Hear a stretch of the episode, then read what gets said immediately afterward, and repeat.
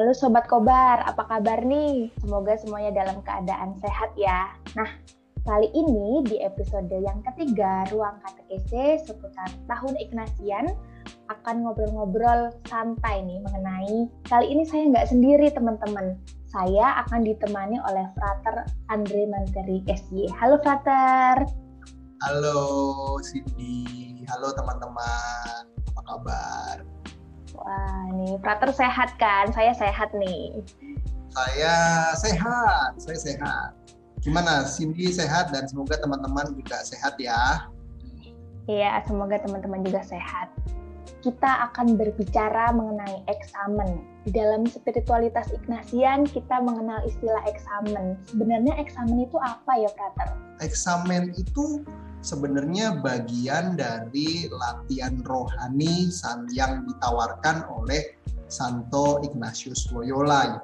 Nah, Ignatius Loyola itu dulu dan sampai sekarang menawarkan kepada kita suatu keterampilan untuk membantu dalam mencermati gerak-gerak roh yang terjadi dalam diri kita. Kita diharapkan akan terbantu untuk menemukan Allah dan mengenali kehendaknya setiap hari dan dalam setiap hal. Keterampilan itu adalah nah pemeriksaan kesadaran sendiri atau eksamen merupakan sebuah doa loh. Sebenarnya itu sebuah doa.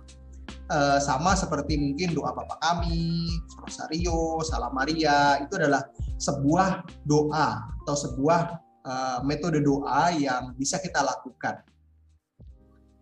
Nah, e, Cindy diharapkan ya e, kalau kita tadi e, mengenali gerak roh, kita dapat senantiasa sadar gitu ya bahwa roh Allah sendiri yang perlu kita ikuti dan uh, perlu kita pilih.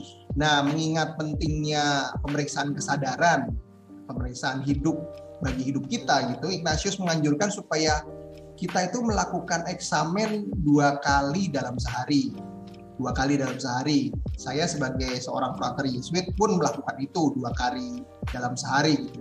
Uh, sekali pada siang hari, setelah makan siang biasanya setelah uh, perutnya kenyang gitu, dan sekali lagi pada malam hari sebelum tidur gitu. Uh, berapa lama melakukannya? Nggak lama kok. Eksamen itu paling lama lima belas menit. Nggak lama dong dibanding kita nonton film Korea atau nonton yang lain ya Cindy ya. Berarti satu hari setengah jam. Coba setengah jam itu lebih cepat daripada satu episode film Korea ya. Jadi cuma tiga puluh menit ya, Frater? Iya, tiga puluh menit pun itu dibagi dua.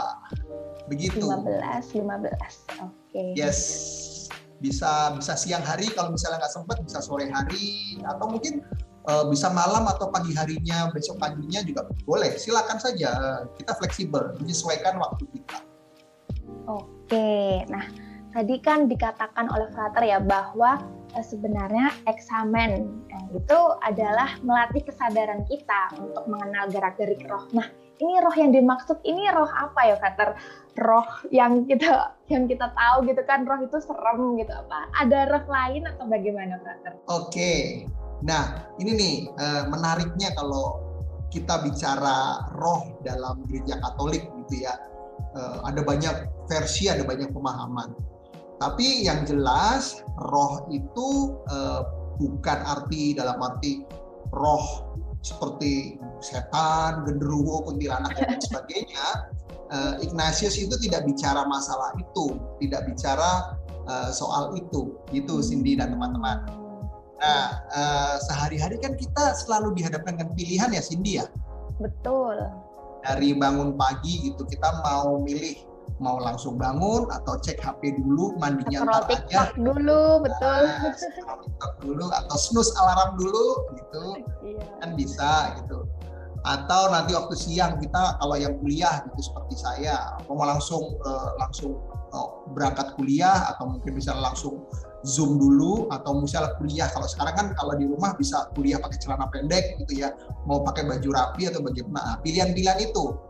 Nah, pilihan-pilihan itulah. Kalau boleh dikatakan sebagai eh, roh itu mengil, mengilhami kita untuk bergerak kemana. Nah misalnya gini, eh, roh baik dan roh jahat ya ada dua ya. Nah menurut Cindy dan teman-teman begini, kalau kita bangun pagi gitu ya, Kalau kita bangun pagi, misalnya kita bangun jam enam pagi gitu. Jam setengah delapan kita mau kuliah atau kita ada janji ke kantor, misalnya jam setengah delapan kita harus masuk kantor. Kita punya waktu sekitar satu jam untuk siap-siap gitu ya. Kita bangun jam enam, nah kita punya pilihan nih, eh, kita mau langsung mandi, sarapan, siap-siap langsung berangkat, atau kita mau, aduh ntar dulu deh, lima belas menit lagi deh. Nah, menurut Cindy, roh baik itu yang mana? Kalau mengarahkan kita pilihan yang mana? Kalau roh baik ya pasti kita langsung gercep gitu, Frater, bangun, uh, mandi, sarapan, langsung ke kampus, kuliah gitu. Tapi kalau saya sih kayaknya lebih suka goler-goler dulu, ngolet-ngolet dulu, scroll TikTok gitu sih. Oh gitu ya. Jadi udah mulai bisa bedain ya mana roh baik, mana roh jahat gitu ya.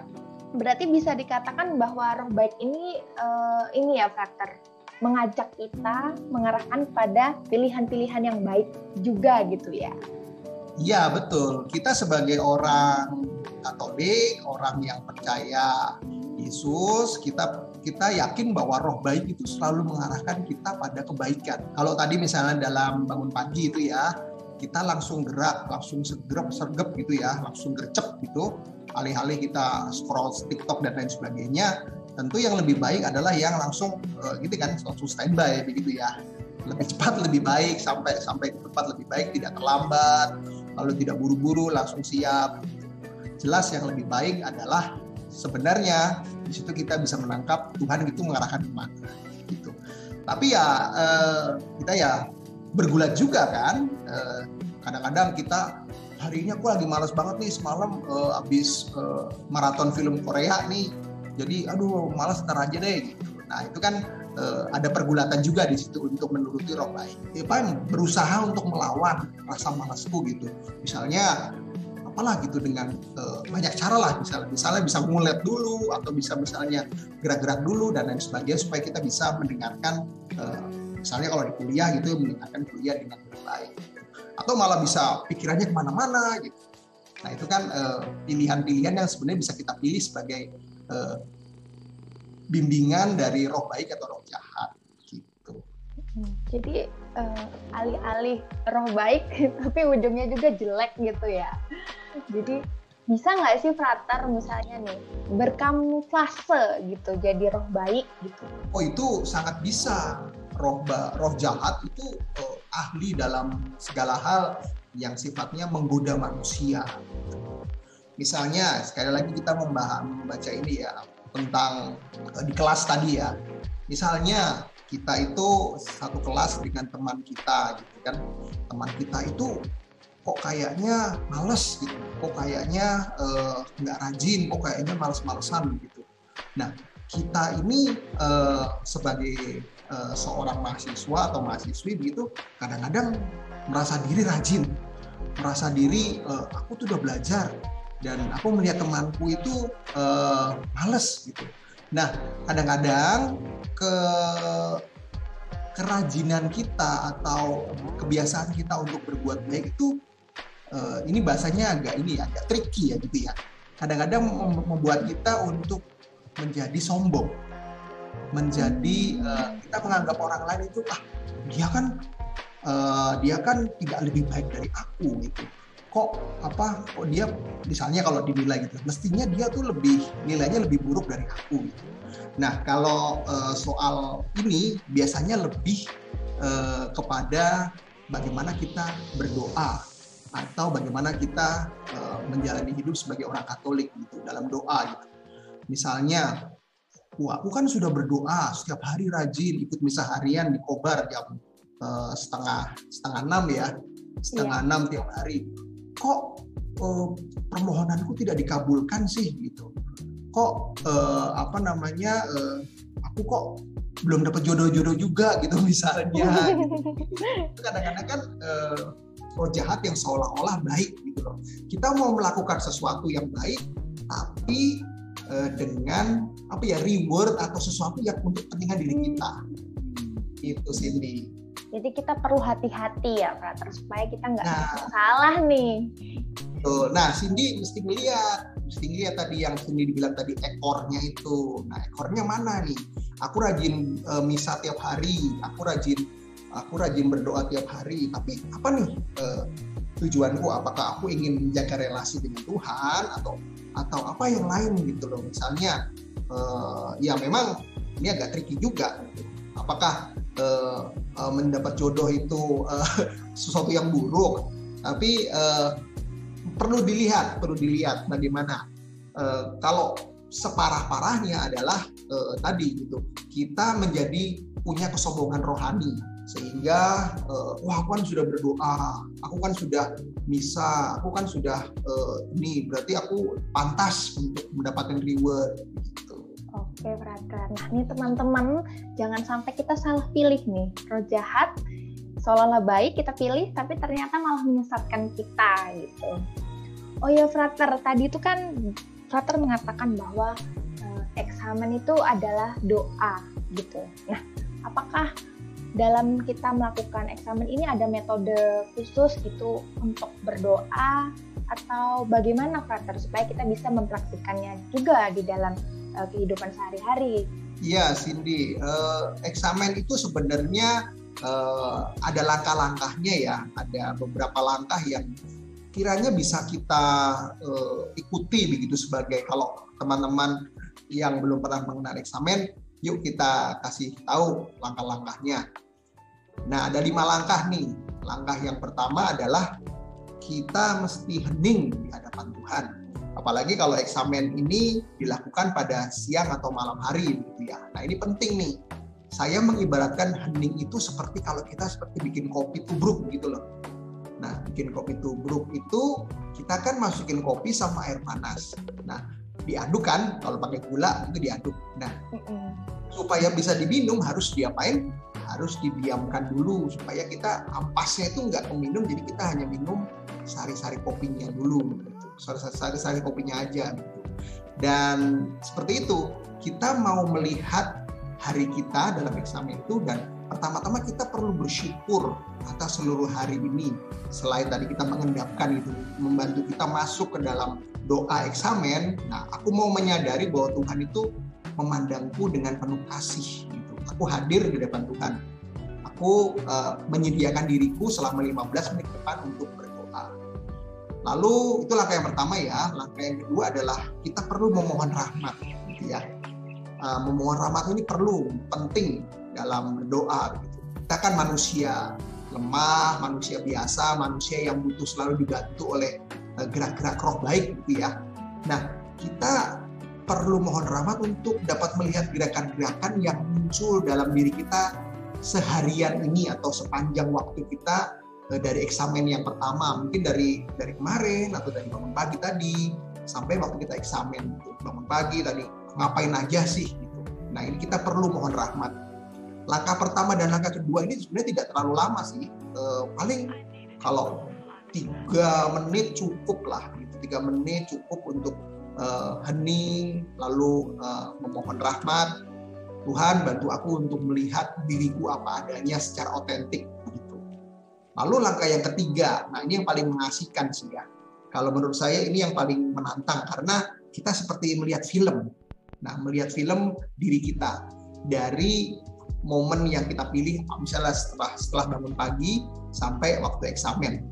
Nah, kita memutar kembali diri kita dari pengalaman ke pengalaman, dari perjumpaan ke perjumpaan untuk menemukan Allah dalam segalanya. Ini kan sangat Ignasian sekali ya, finding God in all things. Nah, ah, dari sini kita bisa mengingat pengalaman yang paling mengesankan. Wah tadi pagi aku mengesankan apa ya gitu. Misalnya eh, tadi pagi aku dibuatkan sarapan yang sangat enak gitu. Wah itu kan juga pengalaman. Lalu yang paling membahagiakan, memberikan semangat. Tapi juga eh, kita bisa melihat pengalaman yang eh, negatif gitu ya, bukan hanya pengalaman positif gitu ya. Pengalaman yang eh, misalnya eh, membuat aku susah atau barangkali eh, menyedihkan. Menggelisahkan gitu, atau barangkali ada yang membuat marah atau membuat jengkel uh, atau apalagi yang baper baper nah baper atau mungkin emosi emosi gitu ya. tadi pagi uh, udah buat sarapan enak-enak, oh tiba-tiba ada uh, adik atau saudara yang tiba-tiba ngerebut atau bagaimana ya, uh, itu kan membuat kita uh, lalu uh, di sini kita uh, menelitilah bagaimana gerak-gerak roh baik itu gitu. Tadi misalnya Uh, bangun pagi aku langsung uh, gercep gitu ya, wah roh baik berarti aku gimana rasaku waktu itu, apakah aku seneng sudah berhasil mengalahkan diri atau justru kebalik, wah aku merasa ini ya malas-malas banget gitu ya. Nah uh, gerak-gerak itu membawaku kemana? Yang jelas kalau kita semakin memilih yang baik, kita akan mendekatkan diri pada Allah gitu, uh, alih-alih menjauhinya gitu. Lalu uh, kita juga bisa melihat bagaimana tanggapanku, uh, apakah aku puas dengan uh, pilihan-pilihanku, apakah aku merasa ya aku sudah melakukan yang terbaik, gitu. Atau justru aku mestinya aku bisa lebih baik lagi. Kenapa kenapa aku tidak tidak tidak ini gitu loh? Mestinya dari pagi aku langsung bangun, mestinya kalau uh, kuliah itu aku langsung uh, perhatian uh, supaya nanti ujian siap dan sebagainya gitu. Nah, kita seperti melihat lagi, memutar kembali. Lalu eh, langkah yang keempat ini yang eh, sebenarnya juga penting ini. Eh, langkah yang keempat adalah kita mau mensyukuri hal-hal yang sudah ada, terlebih hal-hal baik begitu ya. Dan kita mau memohon rahmat, sekali lagi kita mohon rahmat untuk melakukan hal-hal atau sesuatu dengan lebih baik lagi di sisa hari. Jadi kita mau bersyukur bahwa roh baik, roh dari Allah sendiri sudah membimbingku untuk melakukan hal-hal baik itu. Terima kasih Tuhan, aku sudah uh, dibimbing untuk bisa uh, bangun pagi dengan cepat hari ini, tidak terlambat gitu. Tapi uh, kita juga mohon rahmat misalnya, aduh kok hari ini aku di kelas ngantuan gitu ya, atau hari ini aku uh, orangnya emosian begitu. Saya mohon rahmat, aku mohon rahmat supaya di sisa hariku ini aku bisa lebih tenang, aku bisa lebih uh, tidak emosian, aku bisa menerima keadaan di sekitarku dengan lebih, kalau bahasa Jawanya itu lebih legowo gitu ya. Kita juga mohon rahmat supaya kita bisa jeli dalam memperhatikan gerak-gerak roh jahat begitu ya. Misalnya nanti kita mohon rahmat, Tuhan nanti sore aku ada pertemuan dengan dosen misalnya, atau pertemuan dengan orang orang lain gitu misalnya. Aku mohon rahmat supaya dalam pertemuan itu aku bisa membuat pilihan-pilihan yang baik, pilihan-pilihan yang lebih waspada lagi, dan semoga pilihan-pilihan itu semakin membawa aku uh, mengikuti kehendak-Mu. Gitu. Bantulah aku untuk melakukan niatku itu, begitu. Membangun niat juga di situ. Lalu uh, ayat. Langkah ketiga dan keempat ini sebenarnya bisa kita lakukan uh, selama mungkin kalau tadi lima belas menit waktunya ya, hmm, sekitar sembilan menit gitu sampai sepuluh menit sebenarnya cukup begitu. Jadi udah uh, kita sudah menghabiskan waktu sekitar tiga belas menit begitu ya. tiga belas menit itu, lalu uh, langkah yang terakhir adalah kita say thanks to God gitu ya. Kita grateful to God, kita memberikan rasa terima kasih kita. Boleh diberi kesempatan lima belas menit untuk bercakap-cakap dengan Tuhan sendiri, untuk membangun niat, untuk bersyukur, untuk mohon rahmat, dan kita tentunya uh, mohon rahmat bahwa kita selalu dilindungi sampai nanti eksamen yang uh, berikutnya lagi. Nah, sebagai penutup, sebenarnya kita bisa mendoakan Salam Maria atau Bapa Kami sebagai penutup doa, dan itu seperti kita pada akhirnya mempersembahkan doa kita dalam kesatuan dengan seluruh gereja. Wah, langkahnya, langkahnya ini ya, apa tidak begitu panjang dan sangat menarik ini untuk dipraktikkan oleh teman-teman muda nih di rumah. Jadi ada hening, memohon rahmat, melihat peristiwa hidup, melihat Allah gitu. Berarti ini ada unsur pemeriksaan batinnya juga gitu ya, Frater?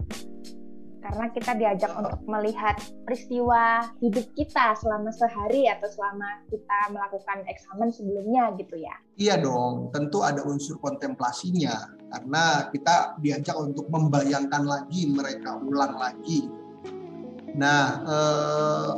itu juga penting itu ya, bagaimana kita mau melihat lagi hidup kita ke belakang, dan bagaimana kita dalam tanda kutip kita mau merancang hidup kita ke depan supaya kita terarah dengan kehendak Allah itu sendiri. Oke, baik Frater. Nah, teman-teman, ini sudah banyak yang diberikan oleh Frater cara-cara untuk eksamen gitu. Nanti teman-teman jangan lupa dipraktikkan di dalam hidup teman-teman masing-masing gitu. Nah, sebelum menutup uh, podcast kali ini, mungkin Pak punya pesan-pesan khusus nggak yang mau disampaikan untuk sobat-sobat muda supaya bisa rajin eksamenya? Pesan khusus untuk teman-teman muda, yang pertama, eksamen itu membantu teman-teman muda untuk hidup lebih baik dari waktu ke waktu. Itu yang pertama. Yang kedua adalah, kalau teman-teman punya kebiasaan untuk menulis jurnal, kayaknya eksamen ini bisa dijadikan semacam journaling juga deh. Kalau Cindy punya atau teman-teman punya kebiasaan menulis diary gitu ya, dear diary gitu kan. Uh, atau menulis curhat-curhatan-curhatan gitu, curcol-curcol gitu. Nah, konsep eksamen ini sebenarnya bisa digunakan loh gitu. Konsep eksamen ini bisa digunakan. Apalagi kalau kita misalnya uh, sedang uh, bad mood atau suntuk banget gitu. Aduh, aku hari ini kok rasanya merasa uh, apa namanya kurang begitu bergairah atau misalnya kurang begitu baik ya hari ini. Ya sudah, lakukanlah dengan eksamen gitu. Lalu juga kita kalau kita sedang uh, senang-senangnya gitu, aduh hari ini kok rasanya banyak rahmat gitu, dosennya baik banget, atau hari ini oh, makannya enak banget, atau misalnya hari ini ketemu dengan gebetan, atau aduh hari ini aku wah pokoknya uh, sesuatu yang menyenangkan gitu. Nah, kita bisa juga dibuat sebagai journaling eksamen dan coba nanti lihat sendiri uh, ada uh, manfaatnya. Bahwa teman-teman akan menemukan diri teman-teman itu uh, lebih baik dari waktu ke waktu. Oke, terima kasih Frater. Nah, ini teman-teman, mari kita uh, praktekkan eksamen di dalam hidup kita dengan langkah-langkah tadi yang udah diutarakan oleh Frater Andre, Hening, mohon rahmat, melihat peristiwa hidup untuk uh, melihat Allah di dalam segala hal, juga bersyukur terhadap hal yang sudah ada, mohon rahmat untuk lebih baik dan jeli, untuk melihat gerak-gerik roh, membangun niat. Terima kasih kepada Tuhan karena telah diberi kesempatan untuk bercakap-cakap dengan Tuhan. Nah, daripada nulis diary yang galau-galau gitu, mending diarinya dipakai buat journaling sekaligus eksamen gitu ya, Frater. Betul sekali. Saya juga punya diary loh, tapi saya diarinya biasanya di handphone. Nah, oh. sekarang itu di handphone udah banyak tuh uh, jurnal-jurnal yang uh, apa aplikasi-aplikasi yang seperti jurnal begitu. Nah, teman-teman itu kali-kali coba deh. Nanti kalau sudah banyak gitu dilihat. Misalnya saya melihat, saya kadang-kadang melihat eksamen saya setahun yang lalu. Nah, itu lucu-lucu loh. Lucu-lucu, lucu-lucu apa artinya? Wah, ternyata dulu aku bisa begini, ternyata aku bisa begitu. Nah, itu uh, aplikasi yang ada di handphone itu membantu kita sebenarnya untuk bisa uh, bereksamen. Jadi tidak mesti harus menulis di diary yang tradisional di buku, tapi juga di eksamen di handphone juga bisa, di smartphone kita. Nah, itu perlu memanfaatkan sarana yang ada sejauh perlu dan juga bisa bersikap lepas bebas seperti yang ada di podcast sebelumnya. Yes, itu dia, betul sekali. Baik, terima kasih Frater Andre sudah mau berbagi, sharing-sharing mengenai uh, spiritualitas Ignasian khususnya di dalam topik eksamen ini. Semoga apa yang dibagikan uh, bisa bermanfaat bagi teman-teman muda untuk semakin berkembang dalam iman. Terima kasih terima Frater. Kasih. Terima kasih juga Cindy sudah dilibatkan. Terima kasih untuk uh, Paroki Kota Baru yang sudah mengundang kami untuk berbagi juga. Terima kasih juga teman-teman yang sudah mendengarkan. Kalau teman-teman eh, apa masih ingin mengetahui spiritualitas Ignasian, simak terus podcastnya. Mungkin bisa ditandain supaya bisa dapat updatean podcast-podcast dari Ruang K T K C Kota Baru selanjutnya. Oke, teman-teman, terima kasih. Terima kasih. Ya.